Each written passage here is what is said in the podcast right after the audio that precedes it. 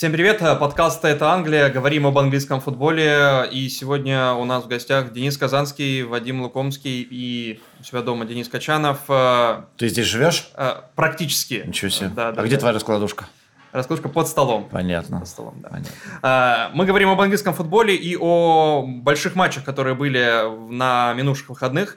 Э, Денис, в коммент-превью э, у вас с Александром Милагином вы предполагали, что Челси обыграет да. Арсенал, и причем делали акцент на том, что Абамиянг станет ключевой фигурой в этом да. матче. То есть я правильно понимаю, что исход игры и даже процесс игры, как она складывалась, тебя очень сильно удивил?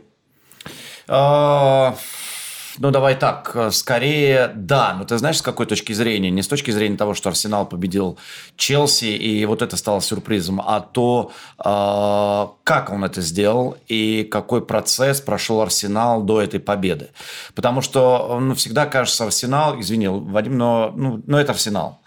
А, однако в этом году мы имеем совсем другую историю. И ну, вот опять же, те победы, которые были до этого, они намекали на то, что пройден достаточно серьезный путь.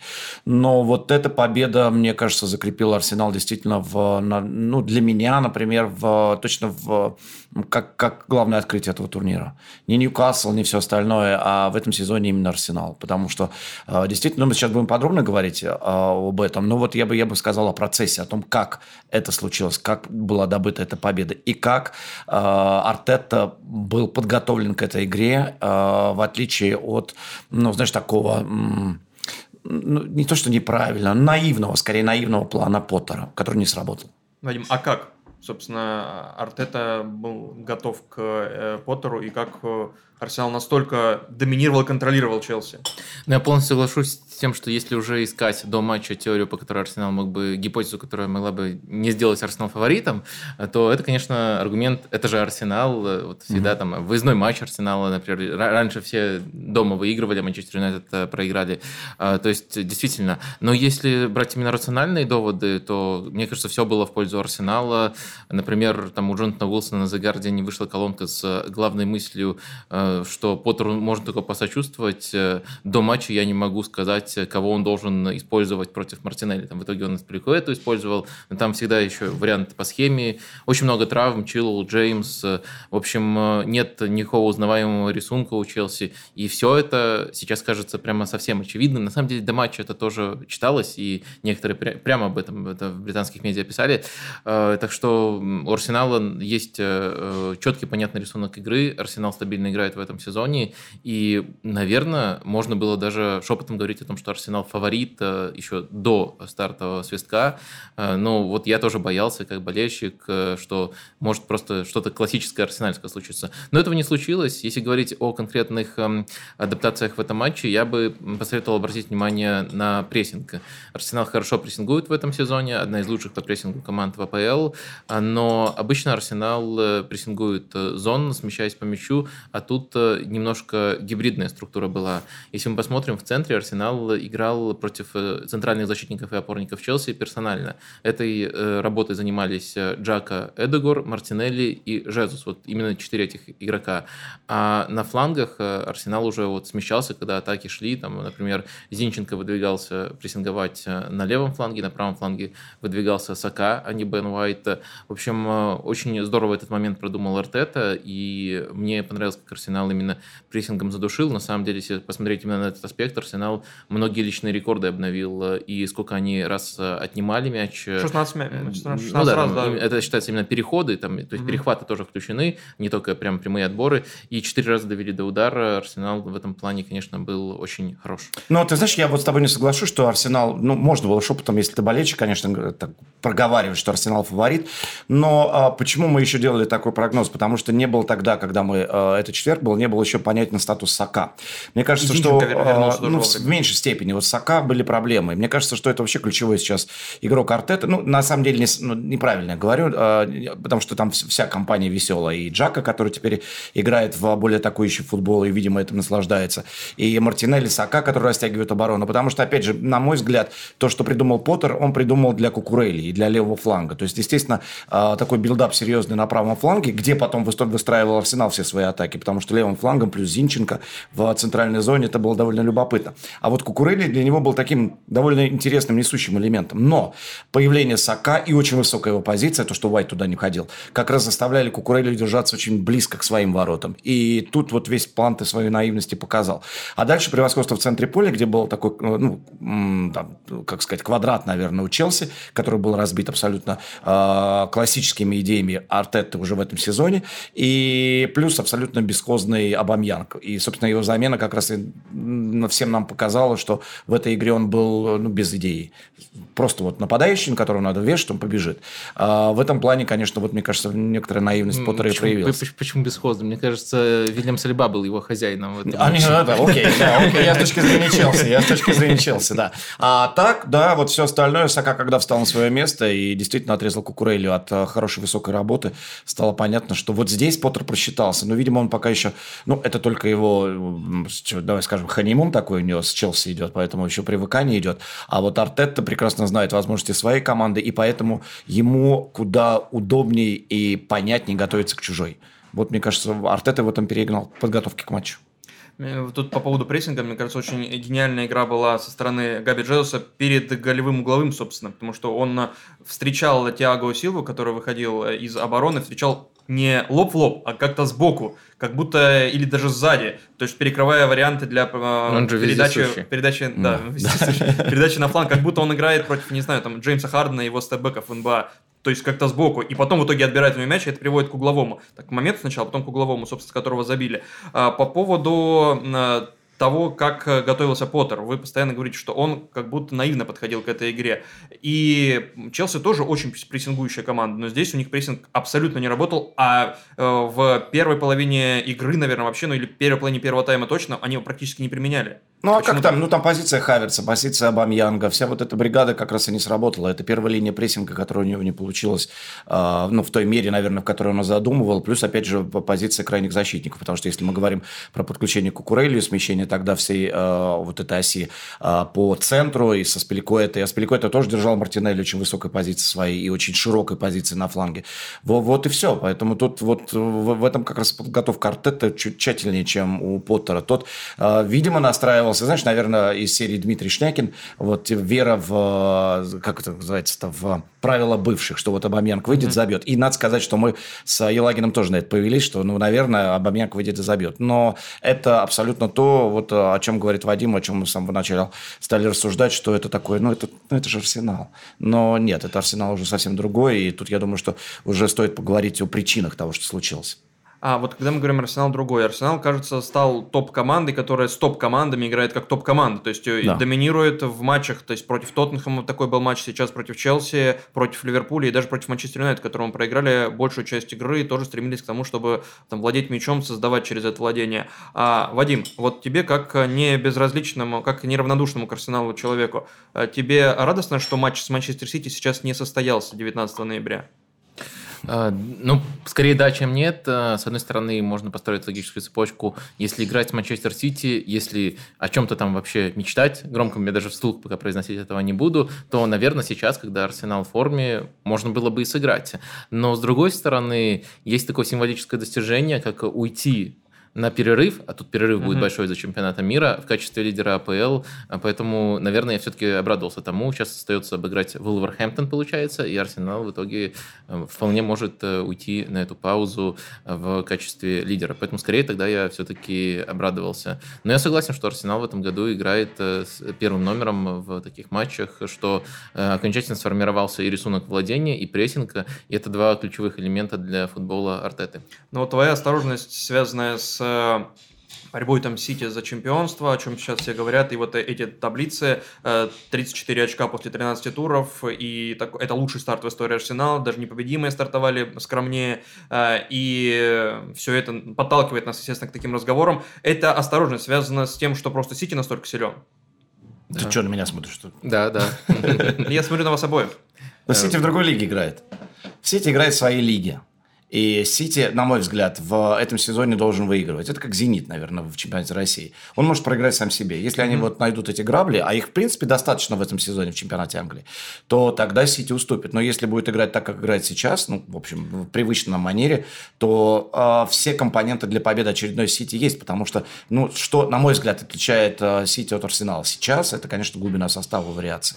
И э, тут очень важно будет зимняя трансферная. Если эту глубину еще уже Арсенал сделал большое дело этим летом, когда добыл вот этих ребят, вернулся Либу и доставил еще Зинченко и э, Жезуса. Он уже увеличил и без того хороший состав, который позволяет ему сейчас э, быть в четверке, быть в ну, собственно, на первом месте. Но чтобы бороться с Сити, мне кажется, что еще глубины состава чуть не хватает. Вот как они проведут трансферное окно, так это будет понятно. Ну, для меня так. Ну, я бы добавил, что не хватает, наверное, и мощи стартового сочетания. То есть э, относительно себя Арсенал вырос там на три головы с момента, как Артета пришел.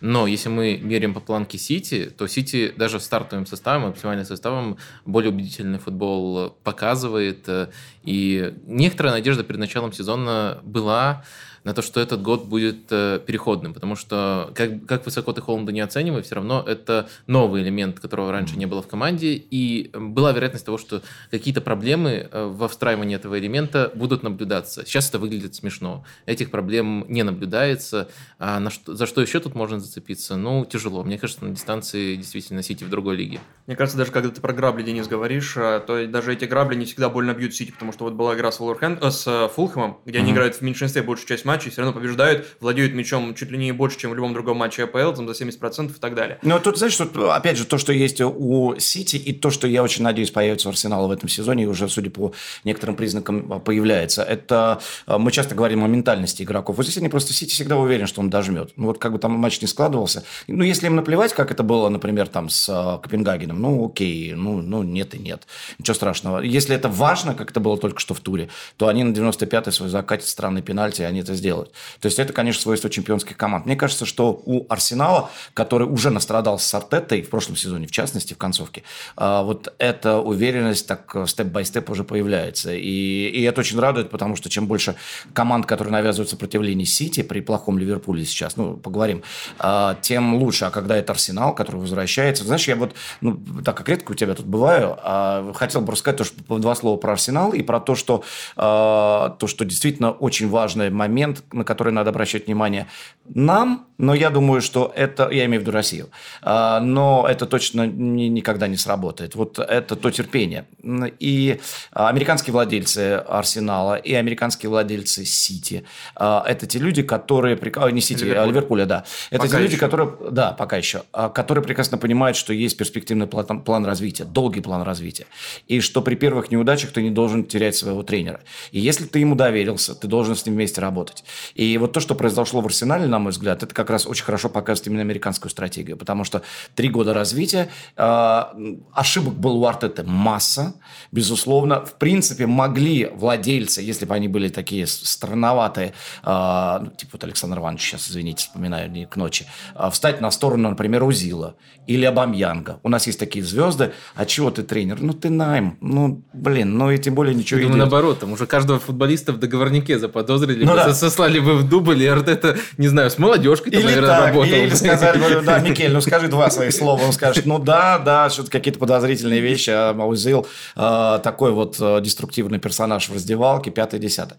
Но они верили, они ждали, и они прекрасно понимали, куда это может привести. Вот это очень важно. И это то, что, опять же, работает во всех э, американских командах, потому что пример там в НХЛ, если перекинуть, Колорадо только что выиграл Кубок Стэнли, 6 лет они этому тренеру дали. Это вообще удивительно. 6 лет. Он показал, он не попал в плей-офф первый год, он вылетел там второй, третий год, вылетал просто к чертовой матери, и худшие результаты показывал с Колорадо. Они верили, они построили команду, и теперь это очень может быть династия. То же самое происходит с Арсеналом, и для меня вот это, ну, прям отлично, то, что американские владельцы могут вот так работать в английском клубе. Если бы Арсенал развивался по принципам РПЛ, то тогда бы сейчас э, скандал был, потому что Магальянец отобрал гол у Сака. С углового, ну с углового, когда Арсенал завел с углового, Магальянец отобрал, с линии ворот внес.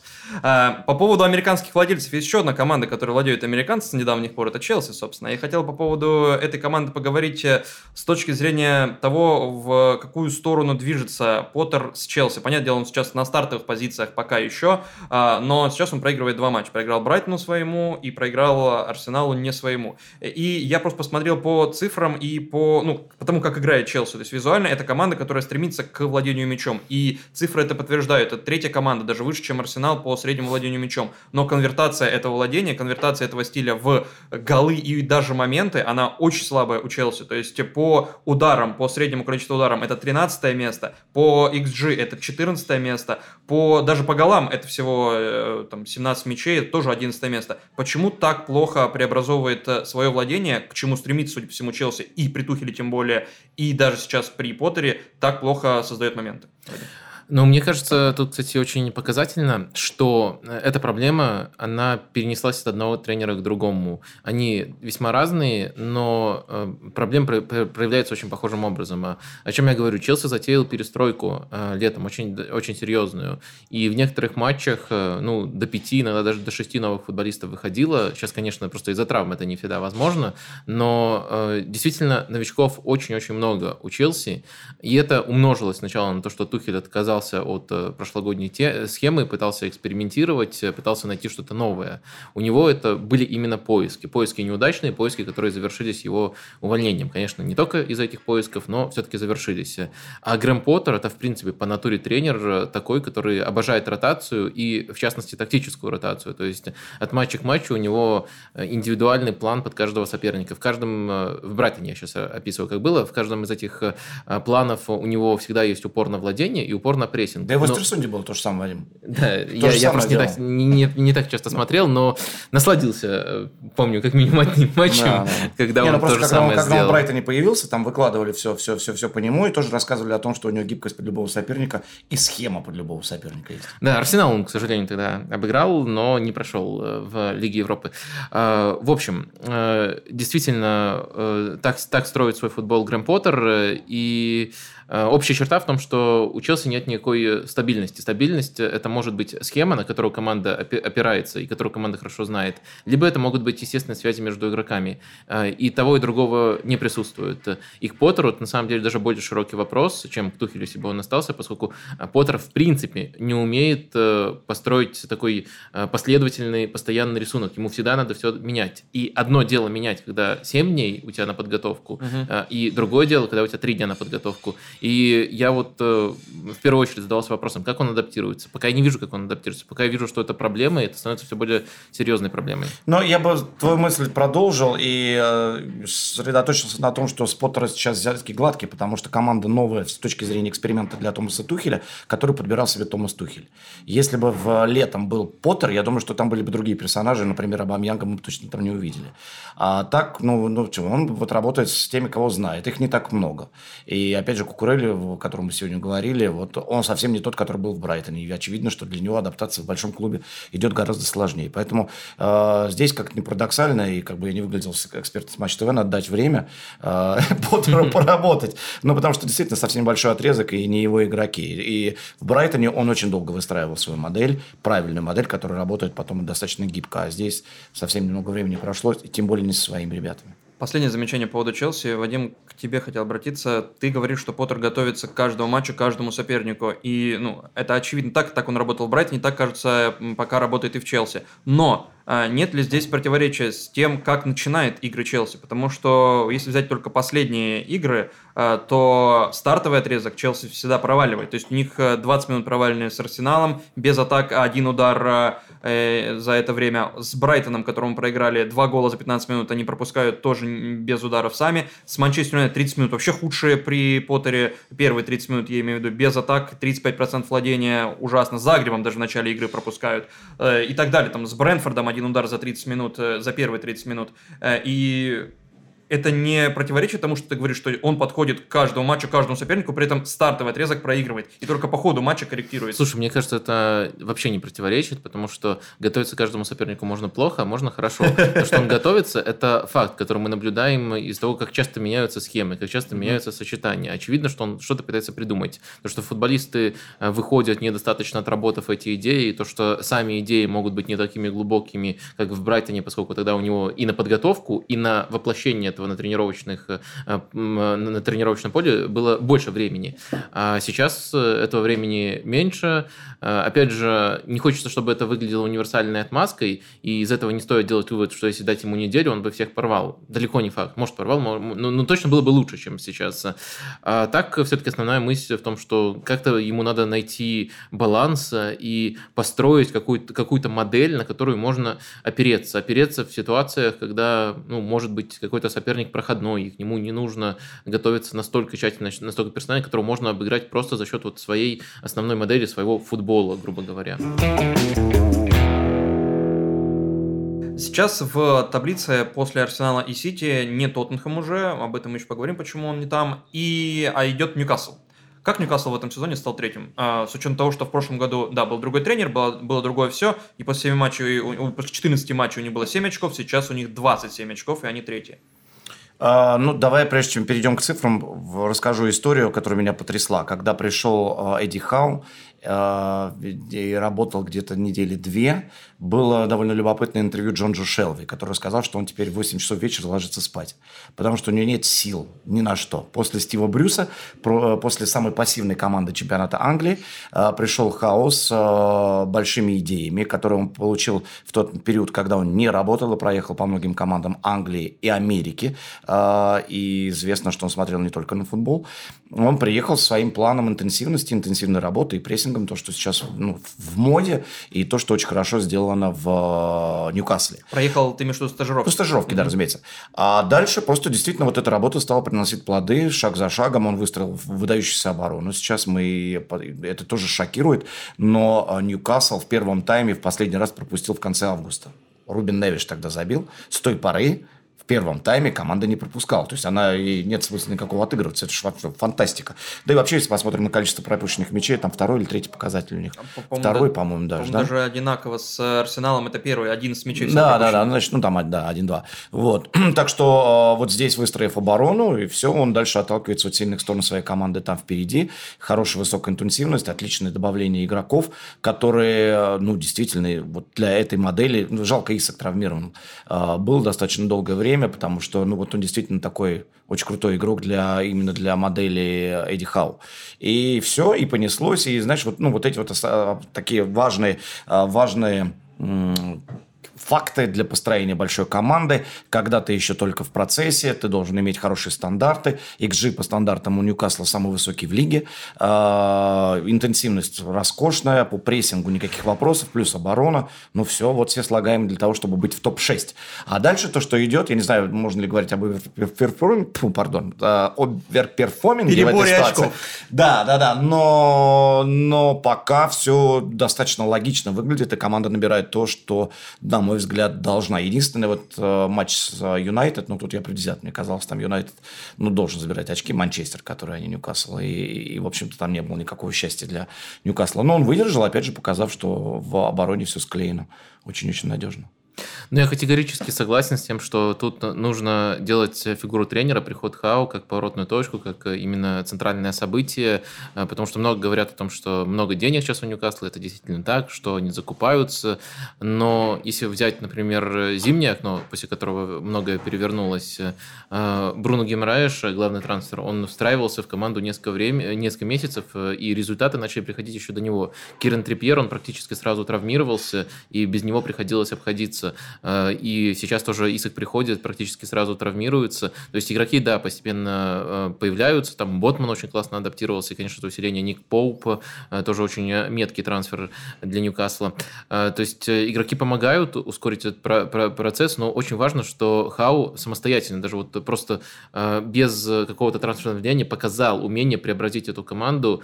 Действительно, Денис очень правильно выделил сильные стороны. Это и прессинг, mm-hmm. один из лучших в Англии, это стандарт стандарты, наверное, не просто самые э, эффективные, но и самые элегантные. Э, вот в этом сезоне, по-моему, в позапрошлом туре был гол, когда они разыграли угловой, вот именно комбинацию после углового провели. На самом деле еще сборную-то Захау такие вещи водятся, он очень любит именно такие тонкие розыгрыши угловых, но они еще и очень, эм, очень эффективны в этом сезоне. Поэтому действительно эти две вещи тащат Ньюкасл.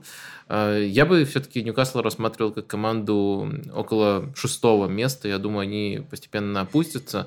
Но это должно идти э, в комплекте с комплиментами Хау. То есть он быстро поднял команду до э, там, шестого-седьмого места по уровню футбола. И это, конечно, очень э, мощно, даже если они в итоге в четверке не финишируют. Причем за год. Давай обратим внимание да. на то, что за год... Даже и получается. При, да, он пришел в команду, которая боролась за выживание. И теперь он борется за... Ну, чемпионство странно звучит, но в любом случае он в тройке, ну это же круто. Э, в последнем туре Ньюкасл обыграл Саутгемптон, и это была, может быть, не самая показательная игра с точки зрения Ньюкасла, хотя там счет 4-1, но я видел игру, и мне не показалось, что этот счет отражает ход матча, потому что Саутгемптон много владел мячом, создавал моменты, и, может быть, даже по опасным моментам был э, лучше, чем Ньюкасл, но Ньюкасл еще прекрасен, помимо того, что в прессинге, в стандартах, э, он еще прекрасен в контратаках, и он разрывал Саутгемптон здесь как раз-таки за счет них. Так, по поводу Саутгемптона, потому что этот матч стал последним для Ральфа Хазенхютеля. Вот Денис, ты задал очень э, правильный тон, мне кажется, с самого начала, когда говорил про Артету, про то, что ему дают время. Вот для меня Хазенхютель долгое время, вот сколько он работал в Саутгемптоне, был образцом того, как доверяют тренеру, несмотря ни на что. Они про... А, и как оценивают тренера по процессу, а не по результату. Да, было 0-9, да, но зато потом было первое место, там промежуточное первое место, какой-то старт сезона у них был классный, после 10 матчей они шли в лидерах и играли все это время круто. Да, потом еще раз было 0-9, но по-прежнему играли понятно, играли в то, что хочет тренер, и в среднем по ходу сезона добивались того, на что мог претендовать Саутгемптон. Но тут, э, но тут его увольняют. Ну, потолок. Просто потолок, наверное, и владельцы команды увидели, что все, и Хазенхутель поняли, что все приплыл, и все это австрийская клоповская история не работает уже, больше романтики нет. Они долго терпели, на самом деле, и здорово, что это было, но сейчас надо развиваться, и опять же, если мы говорим про любую команду Англии, э, у, ну, практически у каждой есть свой почерк. Во что играет Саутгемптон, мне сложно представить.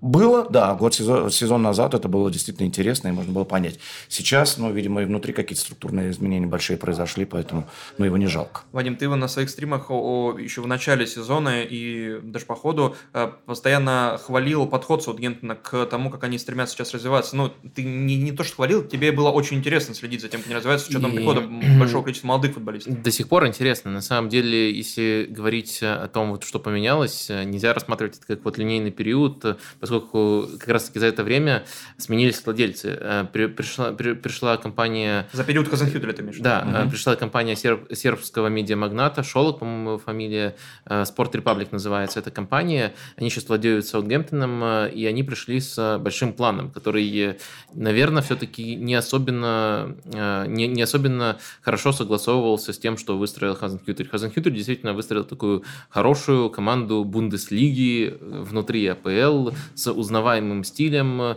где есть, конечно же, также и узнаваемый потолок, но это расходилось с вот новыми принципами принципами. Новые принципы очень сильно замешаны на аналитике. Там есть Расмус Анкерсон э, среди советников э, новых владельцев, э, который в Брентфорде очень mm-hmm. активно работал. А, и, Moneyball, да, начинается? Да, да. И в Брентфорде, и в Митчеланде он работал как раз-таки с Мэтью Бенхэмом. И сейчас вот он активно влияет на этот режим. Мы это могли наблюдать летом. Поменялась вся, весь селекционный отдел поменялся. Правда, по-моему, Челси уже увел главу этого отдела. Но в любом случае намерения были очень э, понятными. Э, команда молодилась и стала даже моложе Арсенала. А, ну, сейчас пока нет. Я вот смотрел э, по среднему Смотря возрасту. Есть, из, там, из, из тех, кто выходил в этом сезоне, вопрос. они вторые. Просто. Ну, ну там, да, конечно. там глупость. Да, но спорить об этом. Есть возраст состава, есть, ну, короче, несколько метрик. Заявки, да. Да, mm-hmm. есть те, кто выходил, но хорошо, в топ-2 они входят вместе с Арсеналом. Как Арсенал в топ-2 входит. да, только, да, только, только тут немножко другой топ-2. И важный момент, поменялся еще тренерский штаб. То есть Хазен Хютель поменяли практически весь тренерский штаб. Не совсем понятно, э, насколько это его было решение. Вроде как он э, высказался в духе, что да, это логично, что нам нужна свежая кровь, но это очень нестандартная ситуация ситуация, когда тренеру, тренера просят поменять практически весь свой э, тренерский штаб. Ну, он, он, вот. он микнул, что это не его решение, конечно. То есть то, что вот они пришли летом к нему, и это скорее такое, ну, с его согласия, но без его желания. Поэтому, конечно, все а это. Вот, и это не подсидели, но просто действительно тот абсолютно прав, Вадим, что это новый вектор развития, и поэтому потолок Хазенхутлин. Есть один вопрос к вам, вопрос тест-загадка. А что объединяет Евгения Городова, Валерия Катынцуса, Александра Сухова, Владимира Коротько и Джеймиса Уорда Прауза? Они работали с одним и тем же тренером, который пришел, по-моему, он испанец, вот в этот э, Именно так, Рубин штаб. Или Рубин да, Селеш в разных транскрипциях.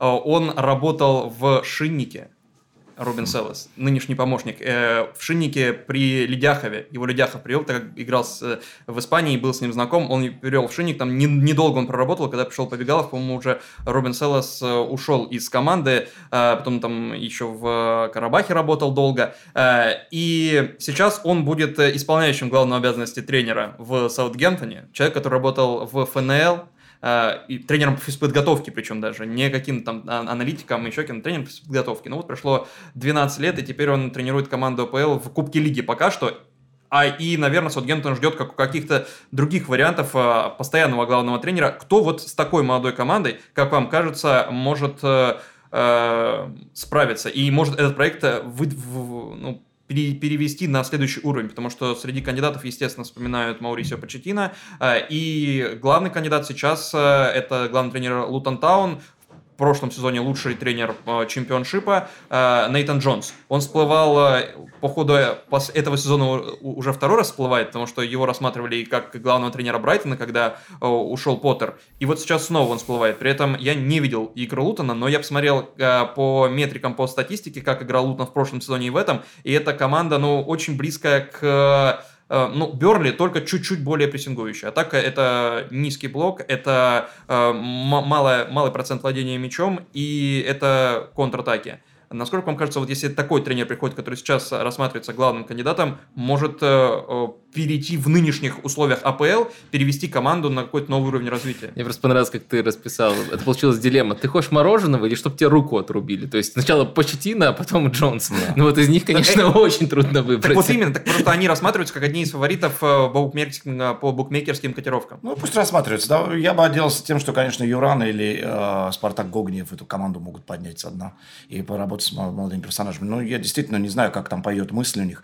И может быть какой-то сербский Или Игорь все-таки, который вариант, работал да, с который там пойдет. Слушай, мне кажется, тут нет никакого смысла даже гадать, потому что ну, то, что произошло, более-менее понятно с другими командами и почему они сделали такой выбор. Я не столько про конкретную персону, сколько про э, метод, который я... Поэтому это как раз-таки двух контрастных э, тренеров я и предложил. Почетина и вот Нейтан Джонс, э, не, ну, который... Ну, ну, если Почетина фигури... фигурирует, мне кажется, надо ставить точку. У него связь с Саутгемптоном, и он гений работы с молодыми. Он это показывал и в Саутгемптоне, и еще ярче в Тоттенхэме, потому что как раз когда эти все футболисты, это поколение формировалось, он э, добивался самых лучших результатов. Да, потом вытащил уже на, на исходе их там финал Лиги Чемпионов, но лучше всего Тоттенхэм играл именно когда э, игроки были восприимчивы, именно когда они формировались, ну и когда еще у них ноги были достаточно свежими, чтобы прессинговать, как любит э, Почетина.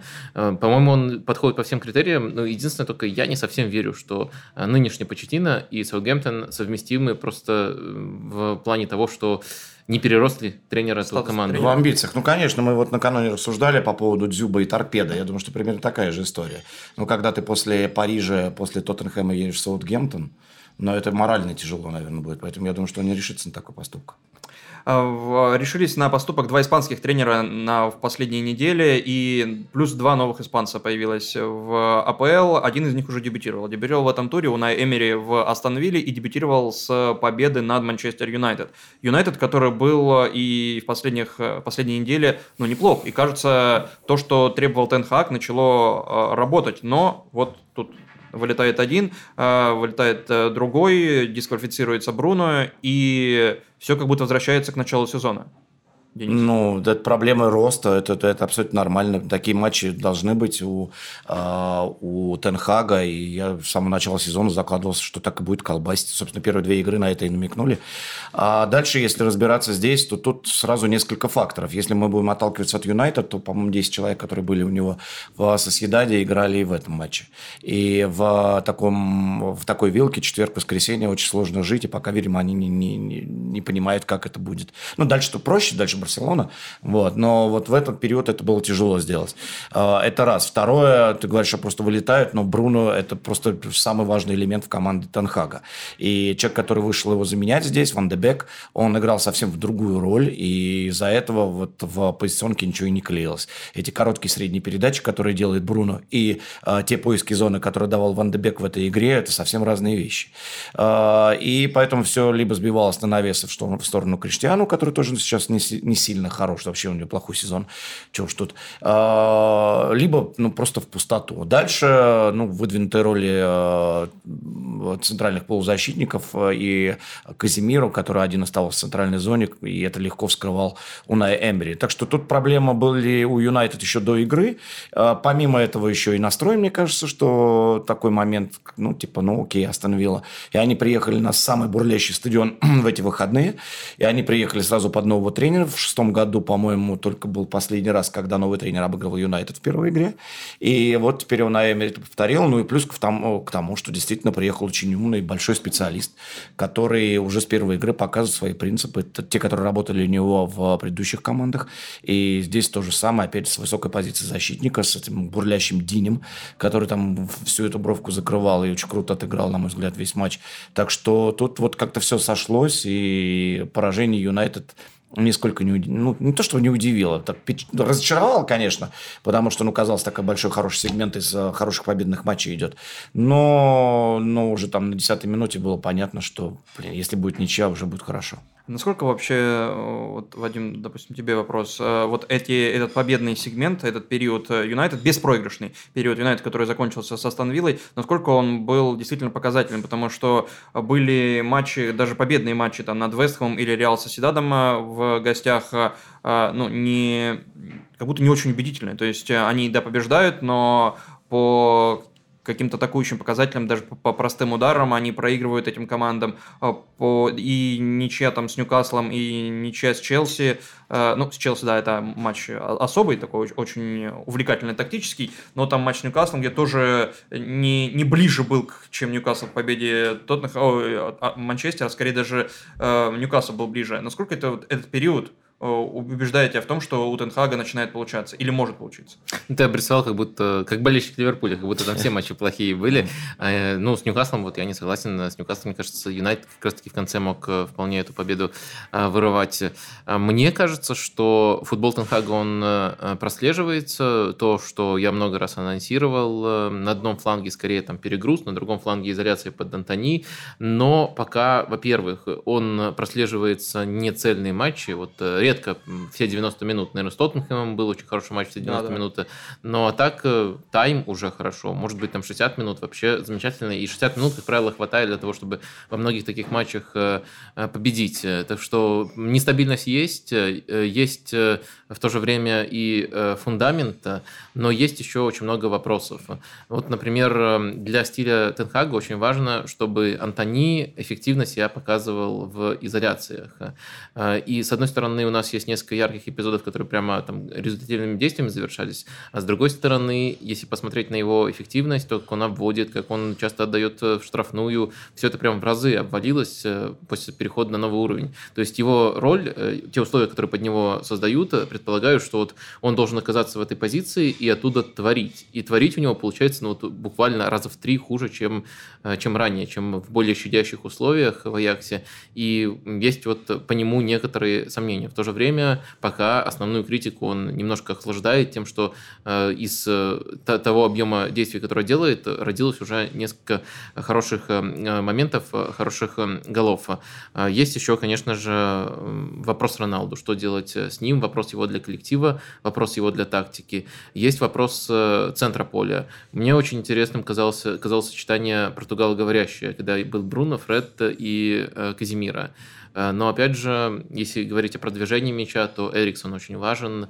И как все это совместить, как все это сбалансировать. С одной стороны, были некоторые нотки, некоторые намеки, с другой стороны, финального, финального сочетания мы пока еще не видим. Так что я скорее Э, оптимистично оцениваю стартовый отрезок при Тенхаге, понимаю трудность его задачи, но в то же время делаю вот эту вот оговорку, что вопросов много, и что, как правило, пока это 45-60 минут э, Тенхага, а не весь матч. Ну, это нормально. Да. Это абсолютно нормально, потому что ну, действительно и футболисты привыкают к новой роли, и мы видим уже растущее влияние того же Антони, потому что в этом матче выходит Решфорд на правом фланге, вообще в шапке-невидимке бегает. А, и понятно, что это такой, скорее, компромисс, чтобы Гарначо сыграл слева. А, Антони уже влияет на игру. Плохо или хорошо, но уже влияет. И в этом матче чувствуется его отсутствие, как и про Бруно. Тут уже все более-менее понятно. А дальше действительно просто время. И я думаю, с Криштиану вопрос они закроют в январе, потому что ну, уже и ему это не втерпешь, и команда от этого больше страдает. Это очень похоже на то, что было у Абамьянга или Азила, если вы объединить с Артетой.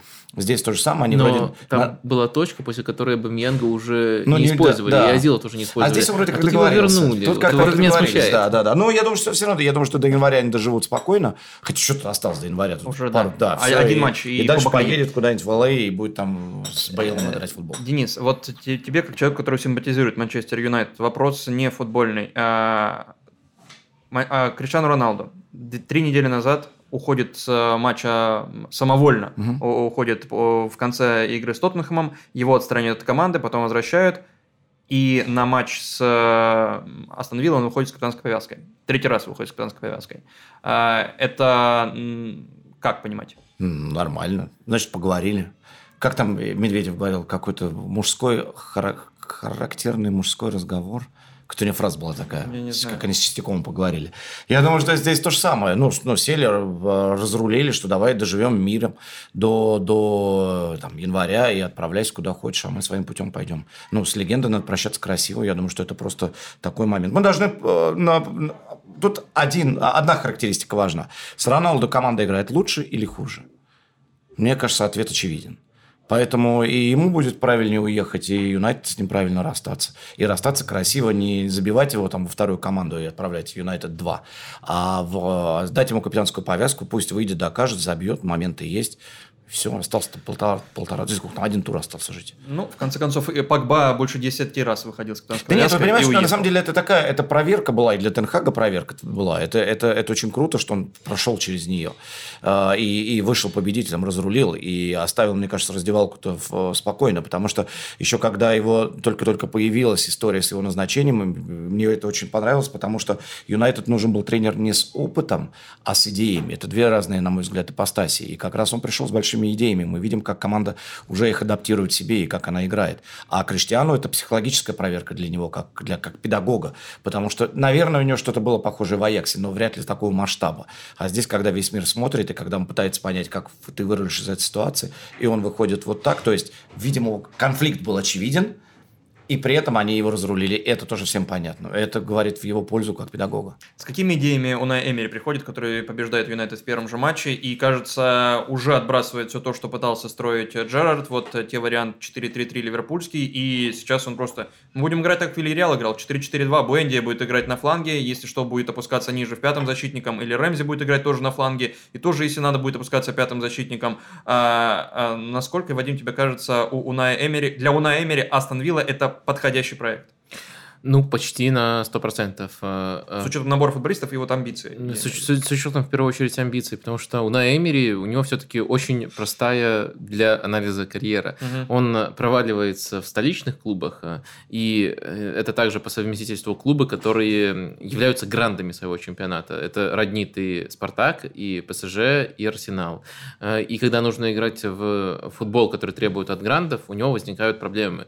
Он все-таки очень любит своих футболистов нагрузить инструкциями, инструкциями в первую очередь игры от соперника. И он гуру в этом, он мастер в этом. И буквально в каждой команде, которая готова была следовать за ним, он добивался либо постоянных успехов, либо на первых порах, пока команда от него не уставала, потому что у того же Хоакина была фраза, что Эмери лучший тренер, который когда-либо у меня был в карьере, но я рад, что больше с ним не работаем. Я и так съел слишком много попкорна, еще на год э, меня не хватит.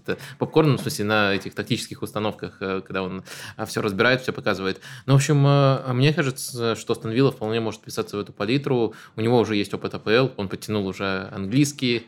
И Астон как клуб с таким статусом, подходит ему очень здорово. И поэтому я даже не слишком оглядываюсь на состав, который ему оставил Джерард. Я больше оглядываюсь на то, что вот у команды ментальность правильная, и что там нет какой-то закованности, и состав не собирался годами, э, Эмери может его еще э, перестроить. Ну и на самом деле там каких-то кардинальных расхождений э, нету. Так что думаю, это может вполне стать успешным проектом, либо если не станет успешным проектом, то только потому, что это вот мысль, которую я часто, на которую я часто себя ловлю, просто потому что конкуренция в АПЛ ну, какая-то запредельная угу. сейчас. Кто-то из всех этих крутых тренеров, и здорово вроде подобранных, должен провалиться. Там и у Лапитеги, наверное, тоже будем сегодня да, обсуждать. Э, тоже история интереса к нему с 16 года.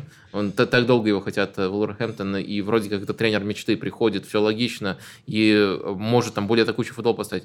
Но вот кто-то же должен места пониже занять, кто-то ведь провалится. А так вроде все логично, и Эмери должен успеха добиваться. Да, я, вот, я тебя поддержу, потому что действительно топ-6 забито просто забито. Куда там остановили? Еще Ньюкасл и Брайтон э, они, они уже там, ну, конечно. Да. Ньюкасл уже в топ-6, ну, сто процентов. Вопрос, где он там будет, на каком месте. Но то, что он в шестерке закончит чемпионат, для меня очевидно. Угу. И, и это и надолго. И все эти команды остаются надолго там. То есть вот в, в этом плане ему с Севильей гораздо проще было залезать туда в Еврокубки и дальше наслаждаться победами, чем со Астон туда затесаться. Но, видимо, это действительно любопытно. Ну, для него, наверное, это хороший, интересный вызов. А, там-то он все уже доказал, а здесь попробует. Но у меня тоже в этом плане сомнения, потому что, блин, все места заняты. Что делать? Все, кстати, ждут, когда будет Астон играть вечером, да, чтобы... Или пресс-конференция хотя бы будет вечером у Наэмери, чтобы он поздоровался соответствующим образом. А ты знаешь, кстати, Дэн, как он будет э, готовить, как он будет подтягивать свой английский язык? Через э, острые козырьки. Потому что там... Э, Бирмингем же, конечно. Да, в Бирмингеме да. дело происходит. Он говорит, да. акцент сложный, но я вот буду смотреть сериал и постараюсь подтянуть. А, по поводу еще одного испанца, который появился, но он начнет работать э, только в середине ноября, и с Арсеналом и Вулверхэмптон на ближайшие матчи э, будет еще Дэвис, да, исполняющий обязанности, а не Юлиан Лапитеги. Лапитеги приходит в предпоследнюю команду Англии. Как это расценивать? Человек, который начинал сезон э, с командой Лиги Чемпионов в Испании. Да, сейчас э, Севилья тоже, по-моему, там предпоследняя в Испании, но тем не менее. Э, ну, мне кажется, тут место вообще не важно. Но место говорит о том, что Вулверхэмптон наделал очень много ошибок, пытаясь перестраиваться. Еще с прошлого сезона они попытались с Бруно Лажи переходить на более амбициозный стиль игры. Команда его, как мы уже обсуждали, прямо вот тут, я помню, торгала этот стиль игры, постоянно требовала возвращения к тому, что было при Нуну. Потом этим летом они еще от игроков избавились, от того же Коуди, и теперь даже теоретически к этому вернуться трудно. Вот у них им некуда откатиться, новый стиль игры не получается. Достаточно быстро они от Бруно Лажа в принципе решают отказаться. И от, решают отказаться без какого-то четкого плана, поскольку вот Дэвис, которого ты упомянул, а, он тренирует уже какое-то время, наверное, даже больше, uh-huh. больше месяца. И вот э, эта серия ошибок, которая, наверное, тянется еще самого назначения Бруно Лажа, которое выяснилось, э, как выяснилось, оказалось неудачным, команда и его, и его стиль просто-напросто отторгла. Она в этом сезоне продолжилась, и поэтому Вулфс оказался абсолютно не на том месте, на котором должен, исходя из своего состава, исходя из своего потенциала. Но времени на то, чтобы эти ошибки поправить, достаточно много. Но Лапитеги – это совсем другая история. Это тренер, как я сказал, которого очень давно в Вулверхэмптоне хотели. Это тренер, который действительно может э, поставить э, Севилье более смелый стиль, потому что даже его стиль в Севилье, очень критикуемый, он был примитивным, но смелым. Севилья хорошо прессинговала, но Севилья много владела мячом, кстати, иногда даже Реал обходила по этому показателю. А, Севилья просто, когда она владела мячом, доставляла его на фланге, а потом с фланга в штрафную. Вот это всех бесило. А так, это смелый тренер, хороший структурный тренер. Я думаю, тоже э, он э, уж точно соответствует уровню Вулверхэмптона, может быть, даже подарок для Вулфс. К сожалению, Саша Калайджич, которого взяли летом, травмирован, а так бы идеально подходил под систему с навесами, там 2 метра, и все, подавать не хочу. А, Дэна, как а, тебе назначение Лапитеги в Эверхэмптон, и а, насколько тебе кажется, это еще раз подчеркивает то, о чем Вадим говорил, а, статус даже команды, которая борется за выживание, то есть она зовет тренера, который который всегда приглашался в команды, которые ставят перед собой самые амбициозные задачи. Тут, есть... проще фильтр. Не выигрывал Лигу Европы, тогда все, в АПЛ тебе делать нечего. Ну, ты знаешь, я немножко предвзят к Вулверхэмптону а, с точки, знаешь, наверное, так же, как к проекту к Сочи я отношусь, футбольному клубу. А, но не с точки зрения традиций, которых у Вулверхэмптона полно, и это действительно большая команда, а с точки зрения вот этого проекта как такового агентского. Мне не очень вся эта история нравится. Поэтому, когда что-то там блестит, ну вот Лобитеги блестящий тренер, там, да, да, человек, который там чуть-чуть поработал в Испании, что случилось потом, с ним мы все прекрасно помним, вот э, последняя его история. То есть это какой-то вот, ну, знаешь, вот, вот что блестит, то и берем. Поэтому у меня никаких вот иллюзий нет. Провалится, провалится, не провалится, не провалится. Пока не будет, мне кажется, доктрина изменена в Вулверхэмптоне, ничего хорошего там не будет. Ну, в любом случае, Лапитеги начнет э, тренировать только вот в середине ноября, а играть Но он будет... вписывается в этот проект. Да, Его конечно. Мендеш, Мендеш э, агент, да. так что... Но справедливости ради, нельзя сказать, что этот проект проваливается. У них были там седьмые места, постоянно место в верхней части таблицы. Просто вот сейчас на новый уровень не может выйти. Ну, знаешь, мне просто всегда в... печально за болельщиков, что это может закончиться вот так. И сейчас, условно, Мендес что-нибудь свалит оттуда, и все, и все рухнет. И мы понимаем, что это вообще искусственная структура, которая так создана. Мне вот такие проекты не очень нравятся. А, последняя тема – это тема, связанная с матчем Тоттенхэм и Ливерпуль. И Давайте от Тоттенхэма оттолкнемся и оттолкнемся от тезиса, который не дает мне покоя последнее время. А, опровергните его или, может быть, согласитесь с ним. Тоттенхэм самая а, осторожная топ-команда в Европе прямо сейчас. Да ничего себе, второй тайм какой у них был. Что там осторожно? Вот, я попробую развернуть тогда. А, Тоттенхэм начинает играть только когда пропускает. То есть такой матч был с Марселем, такой матч был со Спортингом, а такой матч был, э, ну, с Борнтом нет, но вот сейчас а Ливерпуль просто настолько сильная команда, Почему что... там нет? Но они же два там пропустили. Ну да, два, два пропустили, но только там не то, что Дормут доминировал до ну, этих но все равно, но все равно, да. Все равно, все равно Тоттенхэм не играет э, с первых минут так, как должна играть топ-команда против таких соперников, как Бормут, например. И сейчас против Ливерпуля, э, ну, Ливерпуль просто настолько сильная команда, видимо, как и Бормут, что Тоттенхэм начинает играть только когда пропускает два. Да, разница всего в 9 мячей между Бормутом ну, да. и Ливерпулем. Да, Очень похожие э, Так вот, Почему? И при этом Тоттенхэм начинает играть очень круто, сразу, вот так, хоп, происходит пропущенный мяч, э, как было с Марселем, они идут, забивают, и потом обратно откатываются к своим базовым установкам. Э, или в перерыве они, хоп, переключаются и играют, как будто совершенно другая команда, на другом уровне. И сейчас с Ливерпулем прекрасные матчи для того, чтобы подтвердить этот тезис мой, но вы с ним не согласны. Ну почему? Действительно, после перерыва команда другая, и если она преображается в лучшую сторону, конечно, говорит о влиянии тренера в раздевалке на первые 15 минут. Как может и говорить о том, что он неправильно подбирает настройки для начала игры? Поэтому Конте очень такой странный персонаж в Англии. Мне не, не очень понятна его выходка после матча с Ливерпулем, когда он сказал, что я уйду, если вы будете вот так вот букать. Ну, как бы, ну, ну, ну, ну ты чего? У тебя такой большой клуб. И так вот, так вот ругаться с болельщиками после неудачного одного тайма, второй это роскошный был у них. И вполне могли там очки-то получить. Но вот это намекает... И вообще я как-то... У меня болельщики Тоттенхэма в этом плане клевали, что у меня не было никаких иллюзий, что через там пару лет все это закончится, как это заканчивается всегда у Конте. И вот это его а, присуха после матча с Ливерпулем намекает на то, что не все там здорово. Но по-прежнему его влияние велико. Я думаю, что если бы играл Кулисевский с первой минуты, если бы мог играть, то скорее был бы другой план. Может быть, вопрос в том, что не все доступны у него с самого начала в тех играх, которые надо победить побеждать, да, Сона давно нет уже, и он бы тоже влиял на эту игру совсем по-другому. Кулсевский уже вышел на замену и тоже как сильно поменял эту игру. Может быть и в этом причина, но мне кажется, что все-таки импульсивный характер Конте, который в, в перерыве э, делает какие-то правильные эмоциональные выкладки, наверное, не сколько тактические, сколько именно эмоции, эмоции он дает, добавляет, все, и они бегут вперед. Ну, на стартовый вопрос отвечая, Атлетика, Ювентус. Мне кажется, пока существуют эти две команды, Антонио Конте... Да, Атлетика увлекательные, увлекательные игры. Просто смотреть одно удовольствие Атлетика. Не, ну, Они говоришь, пытаются играть в а, атаку, при этом э, проваливаются сзади. Ну, Да класс! И игры могут быть увлекательными, но мы говорим именно о намерении. что Ты, по-моему, сказал трусливое. Про Тоттенхэм, да. да. Осторожное. А, Так что все-таки есть команды более осторожные, в том числе в этом отношении. А, Но действительно, Тоттенхэм относится к этому же полюсу. Если пытаться в сиюминутную защиту Конта сыграть, то я бы отметил то, что последнее время он не в состоянии, скажем так, диктовать свою схему, а обстоятельства диктуют то, по какой схеме он э, сыграет. Ну, грубо говоря, 3-4-3 э, с тремя атакующими футболистами. Э, В оптимальной ситуации это Сон, Кулусевский и Кейн. Ришарлисон тоже может подменять кого-то весьма неплохо. Э, Вот этот вариант у него уже какое-то время полностью недоступен. На какое-то время, мне кажется, не по тактическим причинам, а по кадровым ему пришлось перейти на вариант, там, где вот Бесума в центре. И, 100%, да, конечно. э, 3-5-2. Э, Так-то он этого варианта очень долго избегал, и иногда как эм, к резервной опции обращался к нему. А сейчас он, по сути, играет и с тремя полузащитниками, и Перешич, как э, второй нападающий, выходит рядом с Кейном. И это, конечно, не оптимальная ситуация. Да, можно посмотреть на скамейку, Кулусевский уже был в заявке, и Моура тоже восстановился, но Моура только восстановился. Моура восстановился, и сразу же э, Сон вылетел, э, Кулусевский только после травмы. Короче, понятно, почему он э, не может рассчитывать на тех футболистов, которых хочет в той готовности, которую он хочет.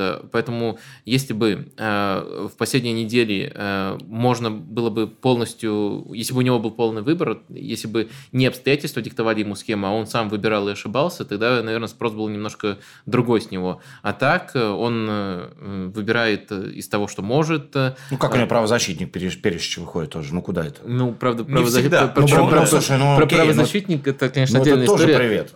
С Марселем вышел э, Сосиньон. Сосиньон туда При пришел. этом Перешич есть в старте. Нет, нет. Перешич там играл Ну, ну, еще та- тоже, ну, да. там проблема не в том, что игроков не было. Там проблема в том, что можно было просто флангом менять Да. Перешича и Сосиньона. Но Сосиньон вышел почему-то справа, и только в в перерыве, по-моему, понял Антонио Конте, что это какая-то э, странная идея. Может, как у Карпина было с Самошниковым, когда он сказал, беги туда, а он перепутал, побежал на другой фланг. знает. Ну, Может наверное, это субъективная причина, да. В общем, э, есть некоторые ошибки Антонио Конте, но есть и также очень, э, очень трудные обстоятельства. И это все-таки, наверное, надо учитывать тоже. Не, это, Ну, это лишь было бы он не психовал. Вот, понимаешь, вот начинает психовать, все, все вообще пойдет э, из рук вон плохо. Тогда и раздевалка будет вот такая, которую он оставил после себя в каждом клубе, откуда он уходил. Да, но если даже оттолкнуться от матча с Ливерпулем, то здесь моя, собственно, претензия к Тоттенхэму, то, что они могут, и они показывают, что они могут в каждом матче играть ну, невероятно круто, и доминировать, э, и создавать какие-то тактические э, неприятности сопернику, но не делают этого сразу. Они такие, ну 0-0, в принципе, нас устраивает, а потом посмотрим, как сложится матч. А, а потом такие, а, ну складывается не в нашу пользу, бах, и мы переворачиваем игру, и с Тоттенхэмом они, э, с Ливерпулем они даже могли победить. Ну, мы это частично, по-моему, обсудили. Ну, во-первых, есть фактор того, что, ну, допустим, вот э, если на конкретном примере Кулусевский, э, классный игрок, очень важный игрок, игрок, который выходит с Ливерпулем и меняет игру, но он доступен сейчас, грубо говоря, на 20 минут. И Конте с этим ничего особенно не сделает. То есть некоторые замены он просто в буквальном смысле может сделать только во втором тайме, не- некоторые перестановки. Ну и также нужно учитывать, что пока обстоятельства определяют его схему, он смотрит на рисунок игры, пытается как-то повлиять, это абсолютно нормально, и вот это, к этому еще добавляется то, что не все доступны на нужное количество времени. Вот э, примерно такие отмазки я бы сочинил Антонио Конте. Если с точки зрения Ливерпуля посмотреть на игру против Тоттенхэма и вообще на то, что происходит с Ливерпулем в последнее время, а, да, есть проблемы с травмированием, есть проблема с э, формой э, игроков, э, и Клоп отправляется в какие-то эксперименты. И вот э, вы понимаете разницу между экспериментами, подстройкой под соперника или каким-то безумством, в котором мечется Клоп? Потому что ну, эти эксперименты касаются в первую очередь наполнения и функционала полузащитников и нападающих, потому что э, заднюю линию он не трогает практически. А, Но вы понимаете, вот где эта разница между экспериментами и просто попытками э, ну, хоть что-то сделать? Странно, это слово безумие здесь использовал. Ну, Я вообще не вижу никаких проблем в этом плане. Но он тоже работает в тех обстоятельствах, которые у него есть. Потому что э, вся конструкция действительно у него пошатнулась очень сильно с уходом Мане, на мой взгляд, потому что э, он э, давал команде вот это то, что ему нужно, этот Геген. Э, там впереди на какой позиции он не играл, играл ли он ложную девятку или играл слева на фланге. От него как раз и пошла вся эта проблема, на мой взгляд. Дальше посыпались травмы, и которые вырубили и Диаса, э, и Жоту, которые могли, в принципе, его заменить. И это тоже большая проблема. А потом все те люди, которые у него играли на топ-уровне, они все просили и на свой уровень не выходит. Ни Фабиню, ни э, Ван Дайк, ни Гомес, который тоже может ложать, не уже не говоря про Трента. Поэтому здесь просили абсолютно все. И в этой ситуации как-то надо вернуть на тот уровень игры, который они показывали в прошлом сезоне. Лучшая команда Европы скатывается вот так в середину турнирной таблицы. Вообще абсолютно справедливо туда уходит. Э, это не эксперименты, и это не безумие, это попытка э, вернуть, ну, может быть, даже как-то ментально э, команду в правильное русло. И мне кажется, что эта победа для них очень важна. Она не с точки зрения статуса, сколько, во-первых, она первая выездная там, за миллион лет у них уже получается, а во-вторых, над крупным соперником. И мне кажется, что там, Клоп такой на, на пути выздоровления, потому что команда была больной, команда была в серьезном кризисе и остается там, но пока уже, знаешь, как бы с 39 температура уже на 37,6 упала. И мне кажется, что все становится легче и легче. То есть, да. Но мне кажется, что просто разница между безумием, экспериментами, поисками, она очень э, размыта, потому что у нас есть очень э, четкий, сформулированный и понятный рисунок игры Ливерпуля. Наверное, самый узнаваемый рисунок из э, всех топовых клубов за последние лет пять. Этот рисунок 4-3-3, зона ориентирована на мяч прессинг, понятное дело, очень высокий, смелый прессинг, высокая линия, достаточно высокий, высокий уровень вертикальности, когда мяч достигает Ливерпуля. Э, Все это очень узнается, и если Ливерпуль к этому вернется, мы сразу же узнаем то, что вот Ливерпуль, тот самый Ливерпуль вернулся. Сейчас Ливерпуль не вернулся, и на самом деле тяжело сказать, э, что это конкретно адаптации под соперников, либо поиски, либо, может быть, э, Клоп адаптировался под соперника, а в результате что-то нашел. Но в любом случае это другой вариант. То, что сейчас Ливерпуль показывает, даже вот когда с Тоттенхэмом они стартовали по старой схеме, там было именно 4-3-3, просто ну, не сыграл именно левого вингера. А, и даже в этом матче они слишком часто садились э, в оборонительную схему, слишком много времени проводили э, на своей трети. Э, это не совсем тот Ливерпуль, и пока это все компромиссы, все вот поиски, адаптации. Мне кажется, это все можно просто в одно понятие объединить, а антиподом этого понятия будет четкий узнаваемый рисунок, который у Ливерпуля был достаточно продолжительное время. Но мне, знаешь, кажется, что он может и не вернуться к этому из-за Дарвина. Вот э, он совсем другой стилистический игрок. Если он его подстроит под ту систему, которая у него была, в чем у меня большие сомнения, то тогда да. Ну, там, условно, мы, мы сравниваем с Холланом, да, как, как он адаптировался, ну, просто там есть люди, которые ему могут давать эти мячи. Здесь Нунес, который должен сам создавать и быть а-ля Фермина Мане, где-то такой собирательный образ. И в этом плане сколько времени уйдет на то, чтобы выстроить, и либо его встроить в эту систему, в чем я мало, мало уверен, либо вот придумать для Дарвина что-то свое, что что скорее всего, но это тоже возьмет большое количество времени. Ну, честно сказать, мне нравится, как играет Нунес. Нет, Все, он хороший. Не, я тоже, не, не, не, слушай, я, я тоже могу сказать, что он на самом деле, опять же, тут просто сравнение с Холмом. Тот уже там 18 тысяч забил, этот пока раздает и пока только втягивается. Но мне тоже нравится. Но это, это сравнение это его проклятия, конечно, безусловно. Конечно. А, но как он играет, э, сколько моментов он получает, все-таки и Клоп об этом говорил, это очень важный индикатор, и от этого э, не уйти. Может быть, в итоге я, я, я тоже тут, как и Клоп, окажусь неправ, но я в него все еще сильно верю. И мне кажется, было бы намного более болезненная ситуация, если бы у него не было этих моментов, если бы он вообще не выглядел встроенным. А он выглядит встроенным в эту систему, просто не хватает где-то последнего действия, именно вот, наверное, с реализацией пока проблемы. Я просто, да, в защиту Нуниса хотел сказать, я посмотрел, он э, по XG пересчете на 90 минут, он второй после Холланда, 0,7 против 0,8 э, у них. А по вкладу в атакующие действия команды. А вообще... это с пенальти или без? Это Просто... без пенальти. Ну, а, без пенальти? пенальти? Да, без пенальти, естественно. И по вкладу в атакующие действия команды он вообще с отрывом лучше в АПЛ. Вот те а... цифры и реальность. Вот расхождение. Так нет, так даже если пересчитать его голы на, те, на то количество минут, которое у него есть, в среднем это 53 минуты за матч, э, и 53 минуты за матч он э, забивает То есть у него 9 полных матчей совокупно. И за эти 9 полных матчей 6 голов, 4 голевые передачи, если брать Лигу чемпионов и АПЛ. Это нормальные показатели, если не сравнивать с Холландом, конечно. Но я думаю, что тут все гораздо проще. Как бы это кощунственно не звучало, но поставь Нуниса сейчас в состав Сити, он бы, может быть, не забил, но половину забил бы вот того, что, что сделал Холл. Угу. Просто потому, что здесь совсем другие игроки собраны. И здесь Салах, который будет мяч тащить и забивать сам, потому что... Сейчас, если поставить Нуниса в состав Сити, играл бы Альварес. Ну, и этот бы играл, да. А здесь, да, а здесь Кевин, который будет отдавать ему всегда в голову, в ногу, куда угодно. Ну, или Гюндаган, или вся вот эта бригада. Последняя история. Последняя по Ливерпулю и вообще, наверное, заключительная. Ливерпуль внезапно э, накануне нашей записи, то есть в понедельник, э, выставили на продажу. Угу. Американские те самые владельцы, которых мы начинали. А как это понимать? Это еще в день Лиги Чемпионов, жеребьевки Лиги Чемпионов происходит. Э, и э, с чем это может быть связано именно сейчас, такое действие руководства Ливерпуля, с тем, что сейчас просто на пике акций Ливерпуля, или с каким-то еще... Вы, вы видите в чем? Кир, я думаю, что здесь несколько причин. Первая причина – это неуверенность в результате, потому что FSG сейчас очень сильно настроены на а, получение денег а не попадание Ливерпуля в Лигу чемпионов, что в принципе возможно в этом году, конечно, это такой серьезная угроза. А второе – это несоответствие в ожидании от финансового фэрплей и реальности финансового фэрплей. Точно известно, что они очень рассчитывали на, а, как это называется, когда они собирались все вместе сделать эту свою лигу. Суперлигу. Суперлигу, да, и провал с этой идеей, это тоже как-то пошло. Они настроены на деньги, на большие деньги, и сейчас попробуют продать, потому что пока это можно сделать за хорошую хорошую валюту, и мне кажется, что в этом как раз и есть основной посыл ФСЖ и, и продажа команды сейчас. Ну, может быть, это там будет небольшая, там, знаешь, либо они все продадут, ну, либо да. они пройдут, да, про, про какой-то процент, но, но там настроены на прибыль, а, видимо, почувствовали, что прибыль от Ливерпуля не дождаться. Мне... К тому же, извини, к тому же там еще реконструкция стадиона, который занимает огромное количество денег.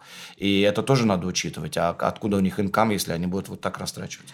Эм, ну, я, в принципе, с этими э, факторами согласен. Наверное, только я не уверен, что вот э, текущие результаты сильно влияют. Во-первых, они на цену Ливерпуля не способны серьезным образом. Даже... То есть, если команда, условно, не, побед... не попадает в Лигу чемпионов э, и не побеждает в этой Лиге чемпионов с учетом там, жеребьевки и Реала, то цена не может упасть на клуб. Ну, я, на думаю, я, я, я думаю, принципиальным образом не, наверное, не, не, не изменится. Ну, не продажа. Не Или продажа. если Клоп уйдет, например, в конце нет, сезона. Нет, деньги, которые получает клуб за счет Лиги Чемпионов. Вот в чем принципиальная разница. Не то, что она там сколько будет стоить команда. Нет, я думаю, что здесь как это фиксированная цена. Все равно, на самом прайс. деле, а если, а что они получат? Если с бизнес точки зрения смотреть э, э, доходы там, ежегодные, это просто копейки. А главный доход – это капитализация, потому что они купили клуб за 300 миллионов, сейчас Ливерпуль оценивается в 4,5 миллиарда. Да, Фор, да, Фор, Forbes оценивает. То есть, наверное, даже сделку по Челси они превзойдут, и это, в принципе, э, весьма логично. Я думаю, что действительно проекты вот в этих проектах проекте эти там э, Project Big Six еще было до, до Суперлиги в АПЛ, mm-hmm. потом сама Суперлига. Неуспешность этих проектов показала э, американским владельцам, Джону Генри в частности, что у футбола в ближайшее время вряд ли будет импульс, который продолжит, продолжит привлекать инвестиции, деньги в футбол, потому что чем больше денег в принципе в футболе, тем mm-hmm. дороже ценятся самые, самые большие клубы футбольные. И это наложилось на тенденцию замедления роста телеконтрактов. То есть э, телеконтракт был такой хорошей лакмусовой бумажкой, что футбол развивается, денег становится абсолютно у всех в футболе больше. Следовательно, стоимость активов внутри футбола тоже становится больше. Наверное, ставка сейчас э, э, на то, что практически к пику подобрался футбол, и в ближайшие годы будет либо стагнация, либо, наоборот, все поймут, что футбол сейчас немножко переоценен, и будет некоторый спад. И, наверное, как бизнесмены, они хотят выйти вот в пиковые точки, но это все очень э, спекулятивные выводы, очень поверхностные, э, первичные выводы, просто потому что новость только, только по сути, появилась. Но вот к ней приценивались, к Ливерпулю тоже подходили, и э, ФСЖ говорил, что нет. Это точно было, и там два года назад уже приходили к ним, и, по-моему, еще чуть раньше. То есть, как к ним подкатывали, а сейчас они поняли, прав абсолютно, что на пике можно продать. Ну, посмотрим, в чьих руках кажется Ливерпуль. Может быть, в... Слушай, индусы многих... купят. Ну, а чего? Да? Да. Ну, вот, вот так, и, вот да, так возьмут. Ну, их давно на рынке нет, да. А сейчас да? Китаю это нельзя покупать, а вот эти ребята могут. Э, Денис Казанский, Вадим Лукомский, меня зовут Денис Качанов. Сегодня были в подкасте «Это Англия». Всем спасибо.